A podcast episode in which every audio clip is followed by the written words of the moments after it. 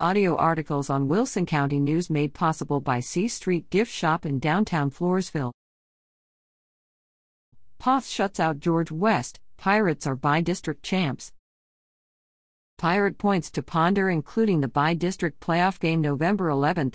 The 2022 Poth Pirates have scored 74 touchdowns to only 7 by opponents, 4,133 yards of total offense, compared to their opponents' 1,530.